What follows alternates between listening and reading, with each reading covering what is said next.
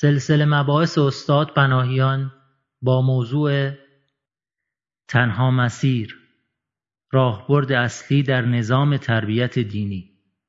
جلسه سی و ششم. بسم الله الرحمن الرحیم الحمد لله رب العالمین و صلی الله علی سیدنا و حبیبنا ابی القاسم المصطفى محمد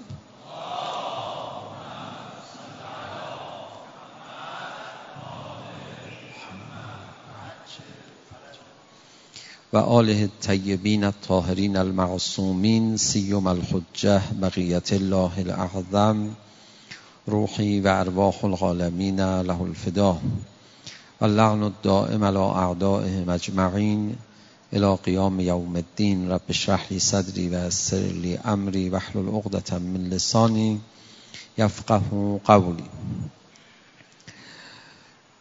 ما بهتر از هر کاری هر فکری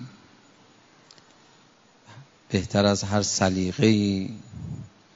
اینه که بریم سراغ ادبیات و مفاهیمی که پیامبر گرامی اسلام برای دینداری ما به ما عرضه کردن. بهتر از هر اندیشه ای اینه که بریم سراغ خود قرآن کریم. کلمات اولیاء خدا. ببینیم چجوری برای ما برنامه ریزی کردن. با چه مفاهیمی با چه ادبیاتی با ما سخن گفتن و چه برنامه ای رو به ما ارائه دادن. خیلی فکر می‌کنم ساده است این مسئله. یعنی قضاوت درباره اینکه این کار کار بهتریه قضاوت آسانیه.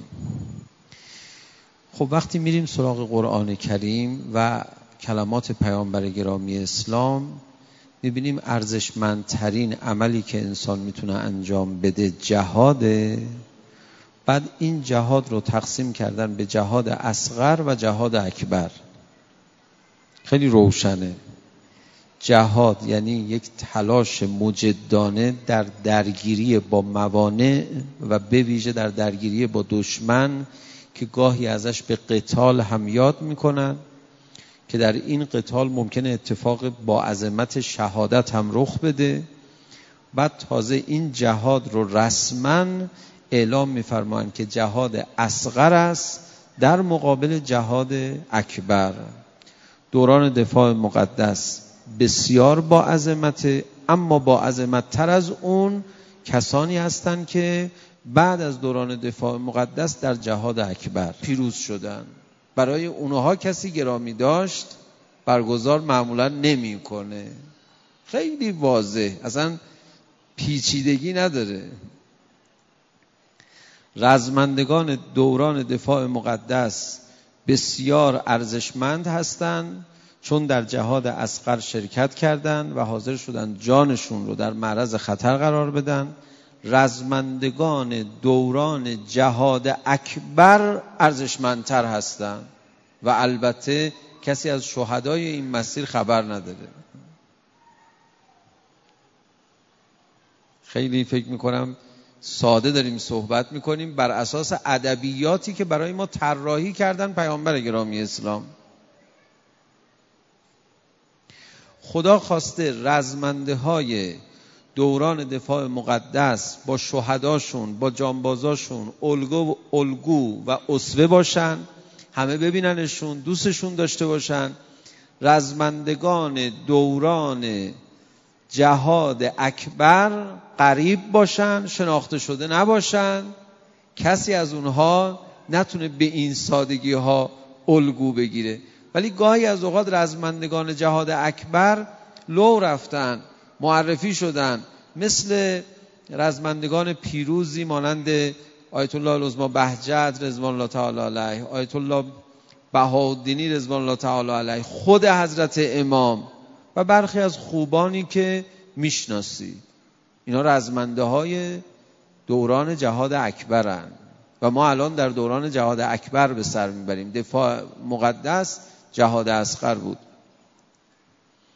منتها فرق اینه.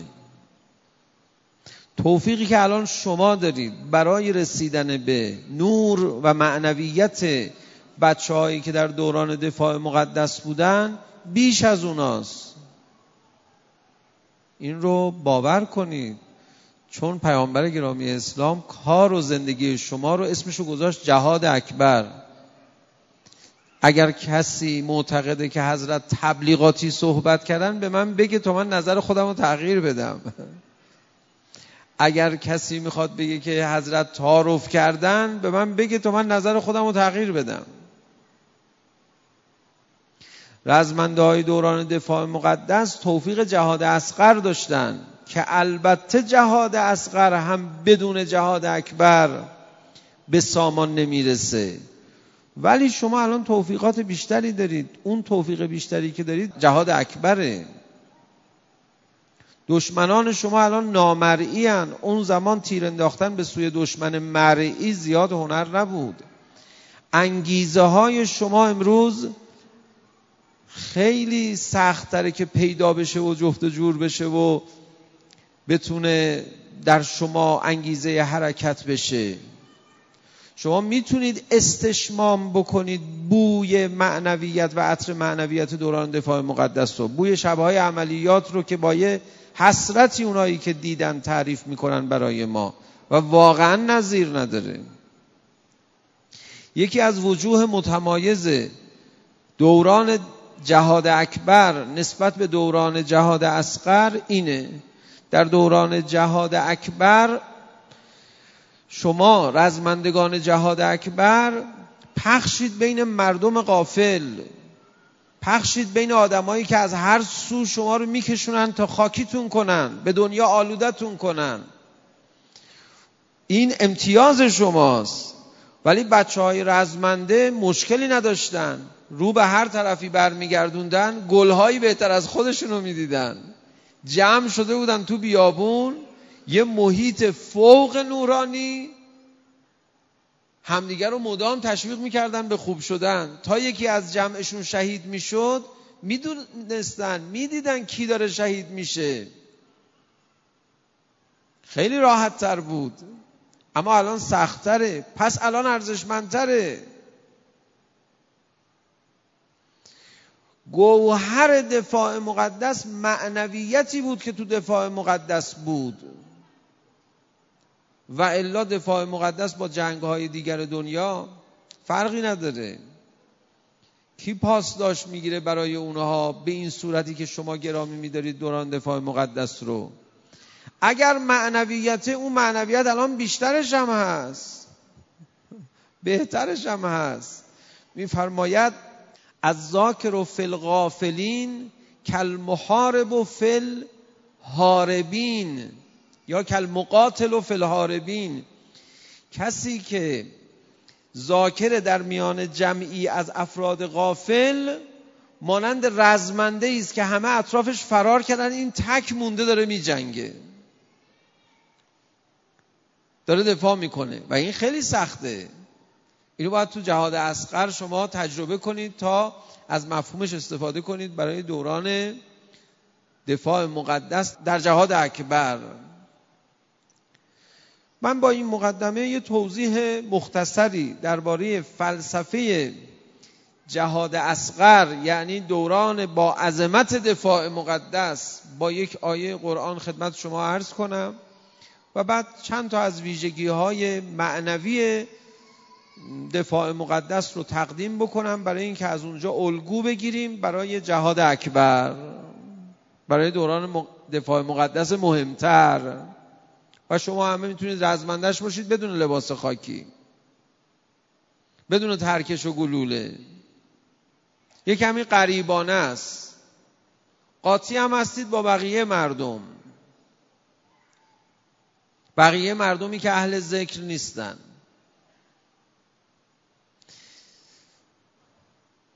خداوند متعال اصلا فلسفه جهاد اصغر رو معنویت امتحان ایمان و جهاد در واقع اکبر بیان میفرماید. به تعابیر مختلف.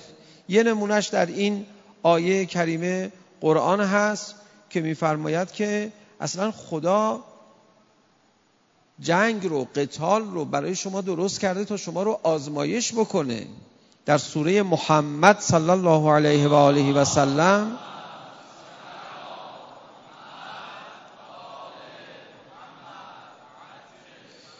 میفرماد ولنبلونکم حتی نعلم المجاهدین منکم و الصابرین.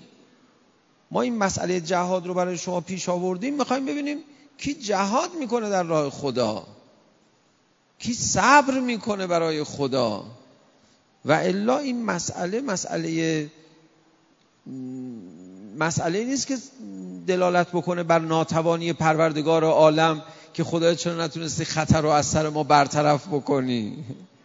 یا در یک آیه دیگری از قرآن کریم میفرماید که در سوره توبه میفرماید قاتلوهم یعذبهم الله به ایدیکم و یخزهم و ینصرکم علیهم. با اونها بجنگید.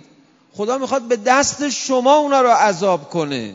اراده کرده. آقا من می‌خوام کافران رو عذاب کنم. نه کافران قافل و عوام رو ها کافران معاند رو. کافرانی که با خدا و دوستان خدا میجنگن. کافرانی که بشریت رو می‌خوان تحت ستم خودشون قرار بدن. خدا میفرماد آقا ما اراده کردیم به دست شما اینا عذاب بشن. تروریستای سوریه به دست شما عذاب بشن. جنایتکاران عالم ما خواستیم به دست شما عذاب بشن. ما لطف کردیم به شما. ما خودمون می‌تونیم اونا رو عذاب بکنیم و بین ببریم. ولی ما خواستیم اینا رو شما این کارو بکنیم بعد در یک آیه دیگری از قرآن کریم پس ببینید این که دفاع مقدس برای ما رخ داد این لطف خدا بود به ما. خدا فرمود خب حالا شما انقلاب کردید بیاد ببینم اولا چقدر راست میگید انقلابیون رو خدا شروع کرد امتحان کردن در قرآن دفاع مقدس. بعدش هم فرمود که حالا جنایتکاران عالم رو کمی شما بزنید ببینم. حالا جدا از اینکه ببینیم راست میگید یا نه ما می‌خوایم شما جنایتکارا رو بزنید که معلوم بشه بابا یه گروهی در عالم هستن این کارن. محکم میستن این مقاومت خطش که تو منطقه راه افتاده همش از دفاع مقدس شروع شده.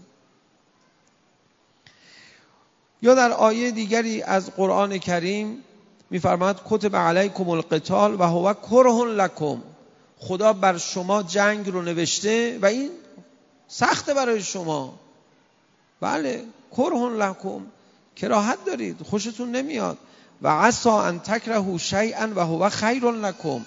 چه بسا شما یه چیزی رو بدتون بیاد در حالی که خوب باشه برای شما.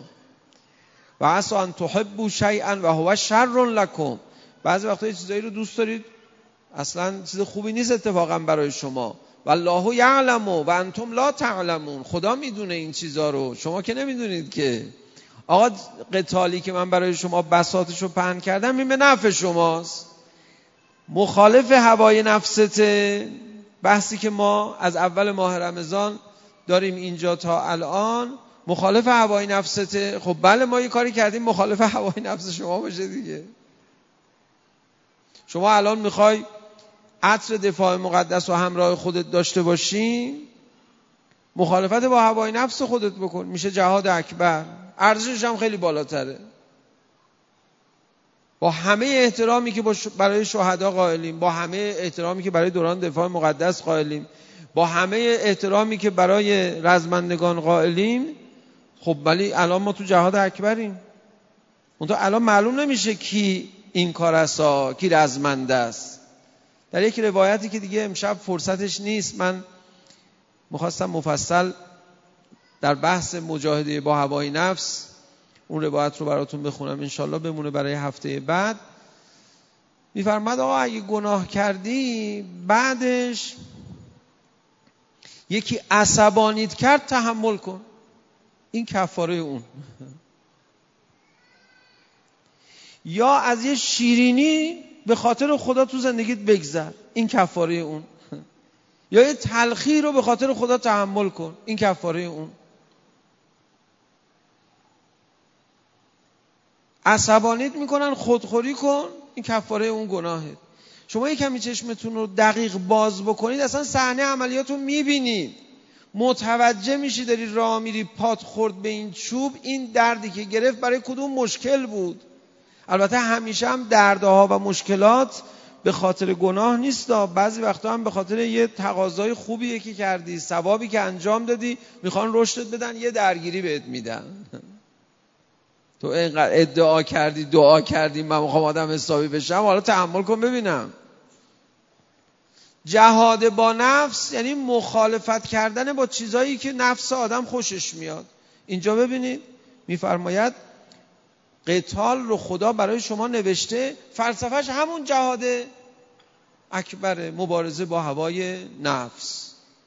یه مقدمه عرض کردم با یک توضیح مختصر حالا می‌خوام از دفاع مقدس استفاده کنیم برای دفاع اکبر جهاد اکبر برای مبارزه اکبر. وجوهی از معنویت دوران دفاع مقدس رو گزارشگونه و مختصر به شما عرض بکنم. در دفاع مقدس حقیقتی که اتفاق افتاده بود این حقیقت همون در واقع معنویتی بود که نورش سنگرها رو روشن کرده بود و حضرت امام رضوان الله تعالی علیه به زیبایی در این باره کلمات بلندی دارن. اصلا در کنار کلمات حضرت امام آدم لال میشه بخواد توصیف دیگه برای رزمندگان و سنگرهای اونها داشته باشه.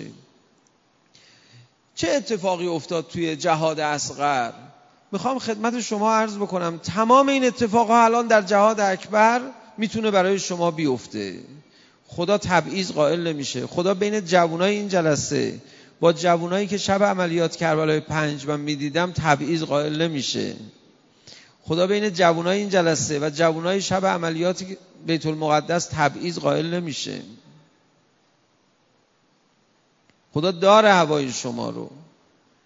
وجوه معنویت رزمندگانی که به زیبایی این معنویت رو در جهاد اصغر تجلی دادن رو عرض می‌کنم تا علاقه ای که ما داریم نسبت به رزمنده ها اون محبتی که تو دل ما خدا ایجاد کرده نسبت به شهدا موجب بشه که یه کمی بیشتر و بهتر به اونها تأثیر بکنیم. یکی از اولین وجوه معنوی در دوران دفاع مقدس توجه به خدا توجه به ذکر خدا و به طور دقیق به صورت کاملا شفاف بخوام عرض بکنم توجه به ملاقات با پروردگار عالم بود که آقا تو خدا رو ملاقات می‌کنی تو خدا رو می‌بینی حواسشون به این موضوع می‌رفت. شما فکر کنید چجوری می‌رفت حواسشون به این موضوع؟ خب خودشون رو در معرض شهادت می‌دیدن. ولی می‌دونستید بعضا از چه امکاناتی استفاده می‌کردن که شما هم می‌تونی استفاده کنید یه قبری رو میکندن گوشه پادگان شبا می‌رفت تو اونجا مناجات می‌کرد صورتش رو تو خاک میگذاشت رو خاک میگذاشت شروع کرد گریه کردن. خدایا من یه شبی تو قبر قرار می‌گیرم. باور می‌کرد مرگ رو. شهادت جلو چشمش بود. از این عملیات استفاده می‌کرد. همین دوستمون برادر رزمندمون که الان برای شما خوندن ایشون یه نوار مناجاتی داشتن. تو اون نوار مناجات داستان یه غلامی رو گفتن که یه کسی رو که می‌رفت مناجات می‌کرد صورت تو خاک رو خاک میگذاشت روی توی قبری که درست کرده بود و می‌گفت خدا منو ببخش من اون لحظه ای که بیام پیش تو نوار ایشون رو سهرها میذاشتن. از سر نوار ایشون اونجوری که من یادم هست از سر نوار ایشون رسم شد برای بچه ها قبر بکنن برای خودشون تو قبر مناجات کنن با خدا. شوخی نداره. ملاقات با خدا یکی از وجوه معنوی بود. البته من قبول دارم. توی جبهه واقعا موضوع ملاقات با خدا خیلی راحتتر قابل درکه. بله خیلی راحتتر قابل لمسه. الان این مقدار سختره و همین دلیل قیمتش بالاتره. ولی اینو تو دستور عمل خودمون قرار بدیم. بچه رزمنده ها تو جهاد اسقر چجوری نورانی می شدن با توجه به لقاء الله؟ دوستان من آدم نمی‌تونه آدم بشه بدون توجه به لقاء الله. نمیشه. هی خودتو بزن به در و دیوار. بهداشت عمومی رو رعایت نمی‌کنه. غذا نمی‌خوره میوه نمی‌خوره گوش نمی‌خوره میگه من چرا همش سرما می‌خورم؟ هی می‌خواد قرص بخوره سرما خوردگیش برطرف بشه. آقا جون بهداشت غذا خوردی؟ غذا خوردی عزیز من؟ و جون بگیری آخه. بدنت با ویروس ها مقابله کنه. توجه به لقاء الله همون چیزیه که غذای روح آدمه. فرمود در قرآن کریم سوره بقره کسی توجه به لقاء الله نداشته باشه نماز خوندن براش سخته. و انها لکبیرتون الا علی الخاشعین الذين یظنون انهم ملاقو ربهم. سخته برای آدم ها از نماز کمک بگیرن. بابا کاری نداره که نماز سختشه برای کیا آسونه؟ برای کسانی که توجه به ملاقات خدا دارن. وجه اول. وجه دوم فهرستوار ارز کنم زیاد اطاله کلام نکنم. توجه به معاد و حساب و کتاب عالم آخرت. البته این رو باید من اواخر می‌گفتم ولی بذارید همین اوائل ارز کنم. بچه ها در اثر رقت قلب یا حالی پیدا می‌کردن؟ انگار بهشت خدا رو یا قبل از اون صحرای محشر رو حساب و کتاب رو می‌دیدن. نه که بگم چیزی می‌دیدن واقعا در عالم مکاشفه. خب شاید برای بعضی هم همچه اتفاقاتی میافتاد ولی حس می‌کردن. خودشون در معرض حساب و کتاب قرار می‌دادن. توجه به مسئله حساب و کتاب یه دفعه افزایش پیدا می‌کرد. چیزی که اصلا مفقود تو زندگی های ماها. حالا الان این کاری که کردی روز قیامت چی جوابشو میدیم بابا حالا ول کن تا قیامت. ولی اون براش خیلی مهم بود. حساب و کتاب می‌کرد سرانگشتی میشمرد. میواد مسئله سوال می‌کرد. میگو الان من اینو چیکار کنم؟ وصیت نامه‌هاشون دقیق. این پنجزاری رو من کی گرفتم؟ یادم نیست. ماما اینو اعلام کنید. یه وقت اونجا گیر نکنم. بابا تو چقدر اهمیت میدی به گیر اون دنیا؟ یکی از شاخصه های معنوی بچه رزمنده ها اهل حساب و کتاب قیامت بودن بود که خیلی ها حالا عشقی و عرفانی و اینا می‌خوان با خدا حال بکنن. یه بار سر حساب نمیشینن. آ شما چقدر امروز وقت خودتو تلف کردی؟ جواب می‌تونی بدی؟ اینو می‌تونی جواب بدی؟ امروز روز جمعه. چقدر تفریح غیر مفید داشتی؟ جواب می‌تونی بدی؟ سوال جوابی هم مگه هست؟ این تو بچه رزمنده ها خیلی عادی شده بود. نکته دیگه یکی دیگه از وجوه معنویت تو دفاع مقدس توجه به آدم ها بود توجه به مردم بود عاطفی شدن بود. سیاسیونی که مردم مردم میگن اما معنویت ندارن مردم گفتنشون خطرناکه. وای به روزی که مردم مردم هم نگن و فقط تار دور خودخواهی های خودشون بتنن. اصلا ما رزمنده دفاع مقدس دیم رزمنده دفاع مقدس خودشو برای مردم کشت. برای مردمی نالایقتر از خودش. قدردانی هم نخواست. اینجوری خدمت کرد. هیچی هم نخواست. چرا این کارو کرد؟ این عاطفه رو خدا تو دل او انداخته بود. شما نمی‌دونید بچه رزمنده ها خدا شده گریه می‌کردن برای مردم. می‌دونستن از میان مردمی عبور کردن اومدن جبهه که بسیاری از اونها الان باید جبهه باشن. از سر بی ایمانی و تنپروری نیومدن. میگه بی نداره من فداش میشم. واقعا می‌رفت و فدای مردم می‌شد و فدا شد تموم شد. یه مردم خواهی رو اینو برای ما الگو قرار دادن. دیگه هر کی بگه مردم مردم که دیگه به این سادگی هناش برای ما رنگ پیدا نمی‌کنه که. آقا تو رزمنده بودی. تو بابات رزمنده بوده مادر رزمنده بوده. مثلا چی آخه؟ از کجا من باور کنم تو میگی من مردم رو دوست دارم؟ آخه عزیز من این حرفا رو رزمنده هایی زدن که جون دادن برای مردم. و واقعا یه اتفاق می افتاد می‌دونید دیگه خداوند متعال محبت به مردم رو محبت به ناس رو محبت به خلق خودش رو در دل اولیاء خودش قرار میده. در دل پیامبر اکرم قرار میده که سه روز و سه شب گریه کرد فقط برای جهنمی ها و گناهکارایی مثل ما. حالا برای خوبا دیگه چقدر گریه می‌کرد و دل میسوزون به جای خودش. دوست داشتن مردم کار انبیاء الهیه کار امام زمان ارواح الله الفداه و کار برای بچه های رزمنده و اینها. این هم یکی از وجوه معنویت در دوران دفاع مقدس بود تو بچه ها که فدای مردم شدن. یکی دیگه از اتفاقهایی که میافتاد زهد و ساده زیستی و بیتعلقی به دنیا بود. به حدی که برمیگشت و حالت تحمل سختی ها براش شیرین بود. برمیگشت مامانش دو شک مینداخت اصلا رسم بود انگار. هیچ کم به هیچ نگفته بود ولی اپیدمی شده بود. دیرو دو شک نمیخوابیدن. می‌گفت نه همینجوری بهتره. می‌گفت حالا چرا دو شک هست؟ می‌گفت دلم می‌گیره.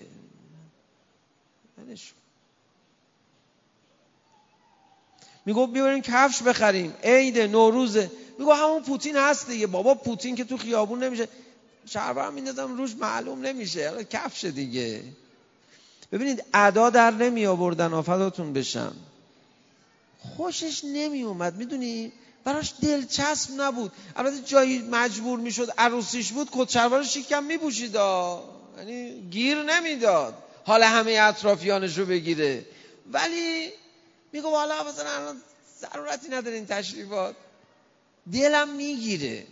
زهد میومد تو وجودش. تو خونش میومد. من با اون رزمنده ای که بعدا رزمنده شد شهید شد. رفته بودم خرید. هی می‌گفت پیرنی رنگی داری پیرنی رنگی داری. چند تا مغازه. گفتم آقا یه دونه پیرن بخر دیگه تو که گیر نمی‌دادی. اون زمان هنوز جنگ شروع نشده بود. ولی نور بالا می‌زد از اولین شهدای عملیات فتح المبین بود که فتح المبین اولین عملیات های پیروز ما بود. بعد ایشون می‌گفت نه می‌خوام عین همین باشه که نه خودم احساس کنم پیرن نو پوشیدم نه رفقا وقت ندارن اذیت میشن اینا. گفت حالا کی نگاه می‌کنه؟ همه دارن پیرن نو میپوشن دیگه پیرنشون کهنه بشه. پیرنش پوسیده بود می‌خواست پیرن دیگه بپوشه. می‌گفت مثل قبلیه باشه. خوشم نمیاد. و ایشون باباش معمار بود محله ساخته بود تو تهران می‌داد بین اون. بچه پولدارم بود. نور زده بود بالا دیگه. از زهد خوشش می اومد آقا چیکار کنیم اینا رو؟ چرا شما رو دوست دارید؟ و شما می‌تونید اینجوری بشید. اینجوری میشن اینا دل آدم رو می‌برن. وجه بعدی علاقه به کسب معرفت و آگاهی از احکام شرعی بود. سه تا کتاب بود که ورق ورق می‌شد تو جبهه. قرآن از بس میخوندن اینا.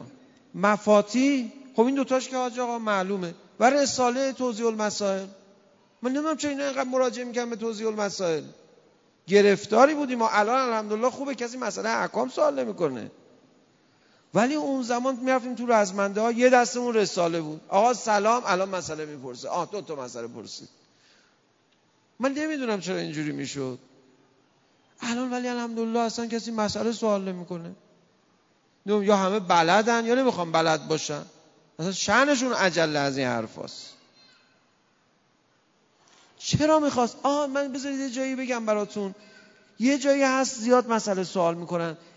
هنگام تواف خانه کعبه مکه مکرمه اونجا معمولا زیاد آدم ها لباس احرام پوشیدن و خیلی صفا و معنویت اونجا هم همه دنبال مسئله.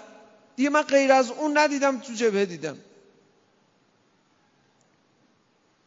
کسب معرفت اصلا یکی از وجوه معنویت بچه رزمنده ها بود. کسب معرفت های خیلی جزئی مثل احکام.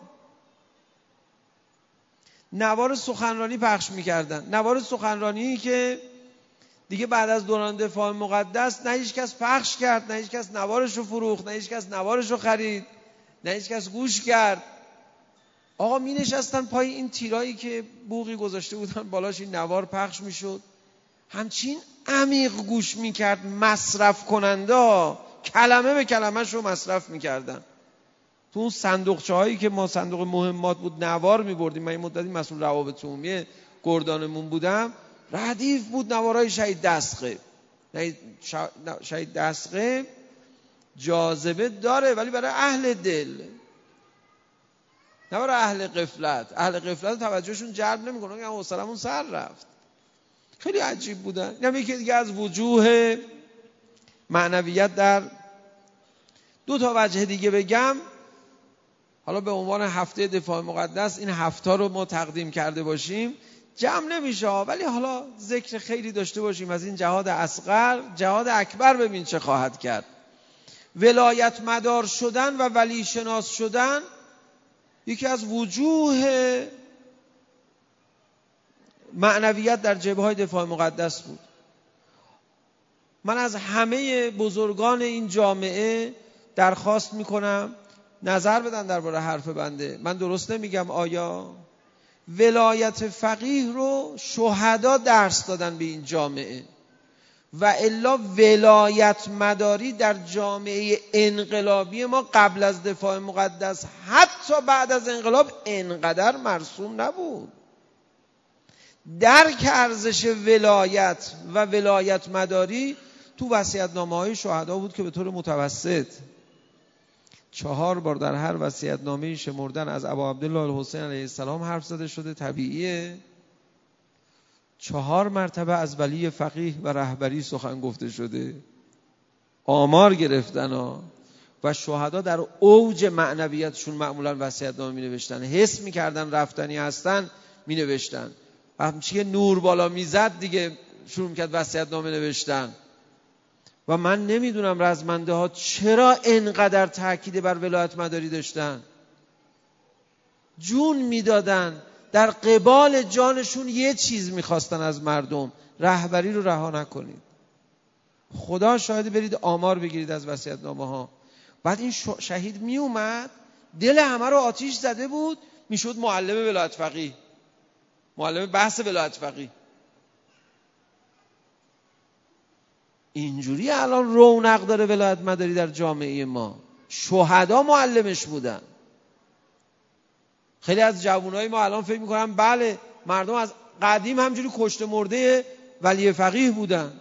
نه مردم بله اول انقلاب رهبری سیاسی امام رو پسندیدن و ارادت بهش داشتن ولی معنای ولایت رو اونجور عمیق باش ارتباط برقرار کنن در دفاع مقدس بود. و خودشون عجیب حسی پیدا می‌کردن. آقا امام رو چهرش رو تو تلویزیون می‌دیدن تو پادگان کوه اشک میریخ اشک میریخ آقا چیزی نشده امام داره صحبت می‌کنه. تو چرا بیتاب میشی؟ این فیلم های ملاقات کننده های با حضرت امام رو شما ببینید حلاک می‌کردن رزمنده های چند تا از این فیلماش هست. خودشون وقتی آقا رو می‌دیدن. اصلا عشقشون می‌شد آقا. یه حس عجیبی پیدا می‌کردن. همه پدر داشتن پدرهای خوبی هم داشتن. ولی یه ارتباطی با امام برقرار می‌کردن قابل وصف نبود. این یکی از وجوه معنویت در جهاد اصغر بود. ببین در جهاد اکبر چه اتفاقی خواهد افتاد. آخرین وجه از وجوه دفاع مقدس رو هم برای شما بگم.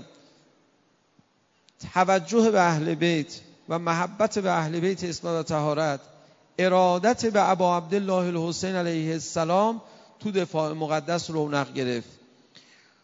وارثان آشوراهای امام حسین. ما هرچی از امام حسین امروز تو جامعهمون داریم بسیاریش رو مرهون رزمندگان دفاع مقدس هستیم. سینه زنی هایی که برای امام حسین اینجوری الان تو جامعه ما رونق داره اینها رو مرهون سینه زنی های رزمنده ها هستیم ما. اینجور نبوده قبلا. من به شما بگم. اصلا ایام فاطمیه گرفتن اینجوری رونق نداشت. تقاضای زیارت حرم ابا عبدالله الحسین علیه السلام انقدر در جانها شعله نمی‌کشید. اینا رو رزمنده ها به ما یاد دادن. دویست و پنجاه هزار شهید حدودن اومدن گفتن حسرت کربلا به دل ما باقی موند. انشالله راه کربلا باز میشه. اصلا گفتگو درباره دفاع مقدس و رفتن به جبهه مساوی بود با گفتگو درباره باز کردن حرم ابا عبدالله الحسین. رونقی که رزمندگان دفاع مقدس به عزاداری ابا عبدالله الحسین دادن رونقی بود که تا روز ظهور هر کسی سینه بزنه برای امام حسین هر کسی به زیارت ابا عبدالله الحسین علیه السلام بره بخشیش و مرهون این رزمنده هاست که در این راه خون دادن. شما الان پیاده روی اربعین رو وقتی نگاه می‌کنید که از نجف اشرف تا کربلای معلا اونجور پیاده میرن اینا تماما ادامه پیاده روی های بچه هاست تو جبه ها که همه حرکت های خودشون رو به سوی کربلای ابا عبدالله الحسین می‌دیدن. اصلا اگر کربلا در اون سوی جبهه نبود معلوم نبود جنگ ما چجوری می‌خواست بشه. ابا عبدالله الحسین علیه السلام رونق جبه های ما بود. مصائب اهل بیت اسمت و تهارت آتش آتش فشان جبه های ما بود. اون سرچشمه گداخته های آتشینی که می اومد سرشار از شعور و معرفت بود و سرشار از احساسات معنوی ناب. اینها همش از شعله های خیمه ابا عبدالله الحسین علیه السلام بود. رزمندگان راه کربلا رو برای همه زائران باز کردن. یادتون باشه رزمنده های ما بودن که حتی راه کربلا رو برای زائرین عراقی و از همه دنیا که میان حرم ابا عبدالله الحسین راهو باز کردن. رزمنده های به همه اهل عالم یاد دادن شهادت رو بیاد از ابا عبدالله الحسین یاد بگیریم. فقط سینه نزنیم بلکه تأثیر بکنیم به ابا عبدالله الحسین. الان دیگه شهادت طلبی نرخ شاه عباسی هر ارادتمنده به ابا عبدالله الحسین شده. ما سر سفره آماده نشستیم ما این سفره رو درست صاحب سفره ابا عبدالله الحسینه. ولی رزمنده ها برای ما پهن کردن. شما میرید این رونقی که الان در اربعین ابا عبدالله الحسین به عنوان یک جایگاه نمادین به عنوان یک میادگاه برای حرم ابا عبدالله الحسین و زیارت حرمش مشاهده می‌کنید این رونق رو کی در تاریخ اینجوری بوده؟ می‌دونید چه شهدایی در آرزوی زیارت حرم حسین به خاک و خون کشیده شدن و روی خاک افتادن. لحظه های آخر السلام علیک یا ابا عبدالله الحسین گفتن. آرزوهای اوناست این اینا دارن در راه کربلای امام حسین پرپر پر می‌زنن. بال و پر می‌زنن اینجوری میرن جلو. اینا اثر خون شهداست. خداوند متعال میفرماید من اثر کار شهدا رو هیچ وقت نمی‌ذارم از بین بره. رزمندگان دفاع مقدس همیشه توی هر محفلی از محافل عزای ابا عبدالله الحسین حضور دارن. وقتی تو میگی السلام علیک یا ابا عبدالله و علی الارواح التي حلت بفنائک. شهدای دفاع مقدس ما رو همون گوشه داری یاد می‌کنی. فقط اون شهدایی که در کربلا به شهادت رسیدن فدای امام حسین علیه السلام نشدن. انشاءالله که ما بتونیم راه شهدا رو ادامه بدیم. نمی‌دونم چرا احساسات معنوی بچه های رزمنده اینقدر نسبت به خیمگاه با عبدالله الحسین عجیب و غریب بود. برای بچه رزمنده ها روزه هایی رو میخوندی گریه می‌کردن فریاد می‌زدن اما جایی که بیتاب می‌شدن و واقعا به خود میپیچیدن و باید رحم می‌کردی به این بچه های همچی روزه هایی رو نمیخوندی. اون جایی بود که می‌خواستی از سه ساله ابا عبدالله الحسین و این که در راه کوفه و شام سیلی به صورتش زدن می‌خواستی حرف بزنی. این جوانای غیرتمند هی به خودشون میپیچیدن. خودشون رو شهرونده امام حسین می‌دونستن. آقا ببخش ما نبودیم. آقا تقصیر ما بود. ما نبودیم اون زمان دفاع کنیم از بچه های تو. و شاید من به عنوان یک گزارشگر دارم میگم یکی از روزه های عجیبی که تو جان بچه هاش شعله می‌کشید روزه عمه سادات زینب کبرا بود. از اون لحظه ای که زینب رو می‌خواستن از کربلا به اسارت ببرن. اصلا اینا قابل تحمل نبود این روزه ها براشون. بله با علم اول فضل عباس صفا می‌کردن. با فرق شکافته علی اکبر ابا عبدالله الحسین صفا می‌کردن. خودشون میکشتن. اون فرمانده دسته ما میگفتش که بچه ها دعا کنید شب عملیات بچه ها دعا کنید. من یعنی عامل نشاتشون بود. اشکم میریختن. ولی یه ارتباط پر رونقی داشتن با خیلی از روزه ها می‌گفت بچه ها دعا کنید من فردا بدنم با یه دونه ترکش و گلوله شهید نشم ما من حسابی زخمی بشم بعد شهید بشم. یکی از بچه ها من نپرسیدم ازش ولی به منم این حرف زد. به یکی دیگه از رفقا گفته بود گفته چرا؟ حالا یه دونه ترکش شهید بشه آدم که بهتر زج نمی‌کشه. می‌گفت شهید رو با همون وضعش روز صحرای محشر می‌برن مقابل ابا عبدالله الحسین. علی اکبرش کنارش اربن اربایی ایستاده. من بدنم سالم باشه خجالت می‌کشم. شهید خسرو شاهی می‌گفت انقدر صبح عملیات ترکش به بدنش نشسته بود دکترها مونده بودن کجا جمع بکنن این بدن رو. تو بیمارستان صحرایی پشت خط به شهادت رسید. بعدا اربن اربا باشه. اونجا مقابل علی اکبر ابا عبدالله الحسین. ببین بالاخره ببین یک چاره ای می‌کردن. برای هر اتفاقی. مثلا عشقشون این بود ترکش به بازو و پهلوشون بخوره. یه حسی از مدینه پیدا کنن. عشقش این بود دستاش قلم بشه.